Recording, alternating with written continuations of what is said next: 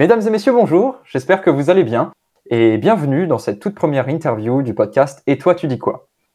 Aujourd'hui, j'ai l'honneur de vous présenter mon tout premier invité, à savoir le youtubeur Phirrux.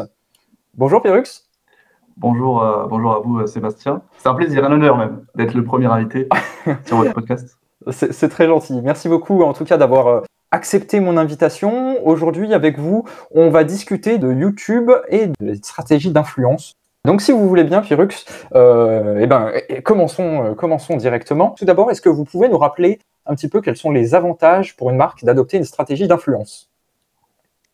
Comme on le sait, YouTube est une grande et vaste plateforme et naturellement, on va penser à la visibilité qu'on retrouve sur YouTube.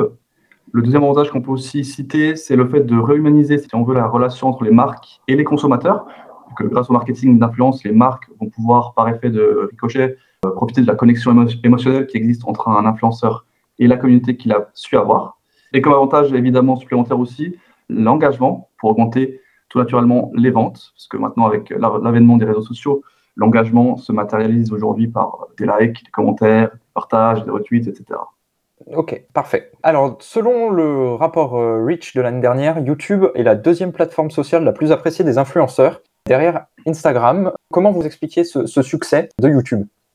Pour moi, la grande force de YouTube est que l'on peut trouver en fait toutes sortes de contenus, que ce soit amateur ou professionnel. Et finalement, une personne qui désire trouver une recette de cuisine, par exemple, pour regarder un film indé ou encore des solutions de bricolage, tout y est. Et c'est ça qui est fou, je trouve. Et c'est pour moi une mine d'informations et de divertissement. Et effectivement, je rebondis sur ce que vous venez de dire. YouTube, comparé à surtout aux autres plateformes de médias sociaux, permet un peu plus de liberté et surtout à chacun en fait de créer du contenu. Et le format vidéo, qu'il soit court ou long, permet à chacun de s'exprimer, on va dire. Tout à fait. Et ce que j'ai aussi ajouté, c'est que certaines personnes, des fois, recherchent aussi une certaine proximité qu'on peut avoir uniquement, finalement, sur YouTube. Vu qu'on va regarder à travers des vidéos, des lives, une personne, on va se sentir proche d'elle. Et je pense que c'est différent de ce qu'on peut trouver sur Instagram ou d'autres réseaux sociaux, même si actuellement, Instagram a ajouté comme fonctionnalité... les stories, c'est pas pour rien, c'est pour justement essayer de créer cette proximité. Mais YouTube, là, depuis le début, finalement, grâce à son système de vidéo. Tout à fait.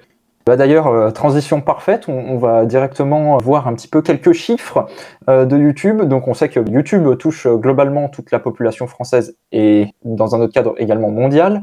Mais il y a une cible particulière qui est plus adepte que les autres. C'est la cible des adolescents et des jeunes adultes, puisque en effet, en fonction de l'étude de DeFi Media, 76% des 13-24 ans américains annoncent préférer le contenu disponible sur YouTube qu'à la télé. Donc du coup, la question qu'on peut se poser, c'est est-ce que la personnalisation du contenu sur YouTube, est-ce que c'est vraiment la raison pour laquelle les jeunes vont plébisciter YouTube par rapport à la télé ? Est-ce que c'est par rapport à la possibilité de créer du contenu que chacun puisse regarder et chacun puisse produire ? Quel en est réellement la cause de cette migration, on va dire, du public télé vers YouTube ? Alors effectivement, c'est une bonne question parce que c'est vrai que depuis quelques années, on voit une espèce de migration des personnes et des jeunes personnes sur Internet, plus que YouTube en général. Mais je dirais que si on prend la vision d'un créateur de contenu, il sera plus libre tout simplement de créer un contenu. Il sera du coup plus créatif et il va proposer donc de manière plus logique, des contenus qu'il aime particulièrement. Et du coup, une personne qui recherche les mêmes passions va s'y retrouver plus facilement. Et c'est là qu'on commence à créer des liens plus intéressants qu'avec la télé, qui pour moi est trop standard.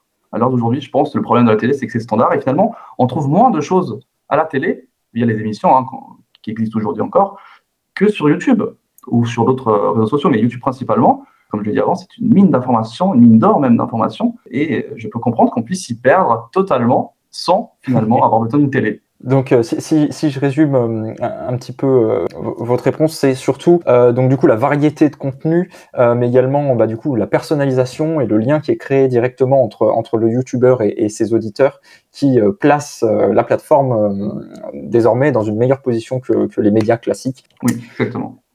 Donc, autre chiffre intéressant dans cette même étude, on apprend que 62%, donc c'est quand même une part relativement importante, des 18-24 ans sont prêts à acheter des produits présentés par les influenceurs. Alors, on peut se poser cette question, est-ce que YouTube peut être et doit être utilisé comme un catalyseur de vente pour les marques?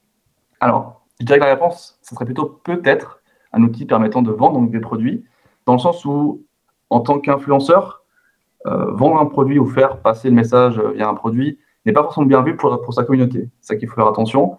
Donc, on ne peut pas vendre de manière en masse si facilement. En tout cas, on peut pas se le dire comme ça.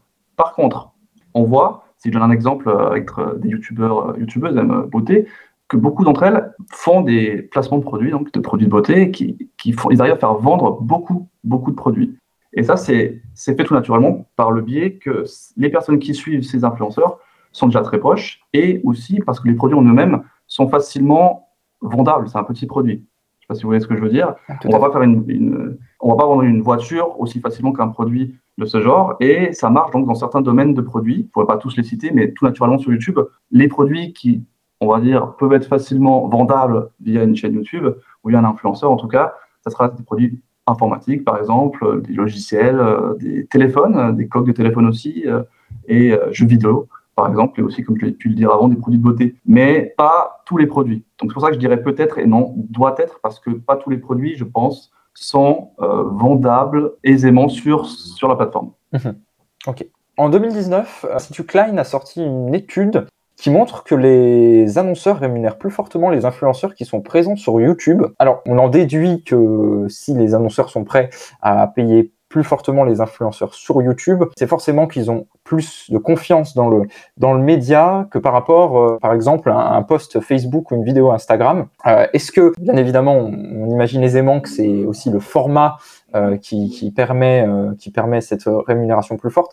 Mais est-ce que c'est réellement que sur ce point que YouTube fait la différence? Alors, au niveau des rémunérations, effectivement, un influenceur, je dirais que YouTube a plus d'impact, plus de visibilité et donc peut ramener potentiellement plus de ventes qu'un post simple sur Facebook ou Instagram. Ça expliquerait donc le bon intérêt des annonceurs. Mais après, ce qu'il faut savoir, c'est que YouTube est une plateforme avec un algorithme très, très, très mystérieux. Mais on peut en déduire, en tout cas, en tant que créateur de contenu sur la plateforme, que le nombre d'abonnés est évidemment une part importante, mais surtout, évidemment, le nombre de vues que peut faire un influenceur. Bien sûr. Qui va donc faire varier le CPM naturel d'une vidéo, en tout cas, et qui, du coup, je pense, peut aussi faire varier la rémunération d'un annonceur qui déciderait de choisir tel influenceur ou tel influenceur. Continuons, si vous le voulez bien, Phirrux, à nous mettre dans la peau des marques. Quels conseils pourrez-vous donner aux entreprises qui souhaitent mettre en œuvre une stratégie d'influence pour choisir les bons influenceurs et pour être sûr que sa stratégie d'influence soit performante et efficace? Ce qui sera évidemment très important, ça sera de cibler les bons influenceurs qui ont les valeurs que peut véhiculer une entreprise. Ce serait la pire erreur de choisir juste un influenceur par son nombre d'abonnés ou son nombre de vues qu'il peut faire, sans vraiment en faire une recherche au préalable. Mais c'est quelque chose de très important, en tout cas, comme travail à faire en amont. Et ensuite, évidemment, que choisir un influenceur, même légèrement moins connu, peut vraiment avoir beaucoup plus d'impact sur un produit typique, précis, que choisir n'importe qui. Et c'est pour cette raison que certaines marques qui peuvent, par exemple, me contacter, je dois les refuser, pas parce que le produit en lui-même ne plaît pas, parce que je sais moi-même que ma communauté ne va forcément pas réagir comme la marque le voudrait, tout simplement. Avant de finir cet épisode, du coup, Phirrux, j'aimerais rappeler à nos éditeurs que du coup, votre chaîne YouTube Phirrux, donc P-H-I-2-R-U-X, compte aujourd'hui déjà presque 180 000 abonnés, c'est quand même assez incroyable. Donc Phirrux, vous êtes spécialiste des mangas animés et surtout de l'univers Pokémon, si je dis pas de bêtises. Est-ce que vous pouvez nous en dire un petit peu plus sur votre chaîne YouTube? Alors oui, c'est mon domaine donc de prédilection, les Pokémon et les mangas, anime aussi du coup. J'ai commencé donc YouTube en 2011 pour être exact et j'ai produit donc jusqu'à aujourd'hui 2020, donc je vais bientôt fêter les 10 ans, faut dire ce qui est. Et j'ai décidé d'être, on va dire, micro-entrepreneur depuis 2013. Donc voilà, et toutes les semaines, je produis donc des contenus variants dans ces deux domaines. On compte aujourd'hui 5 vidéos par semaine quand même, c'est pas rien.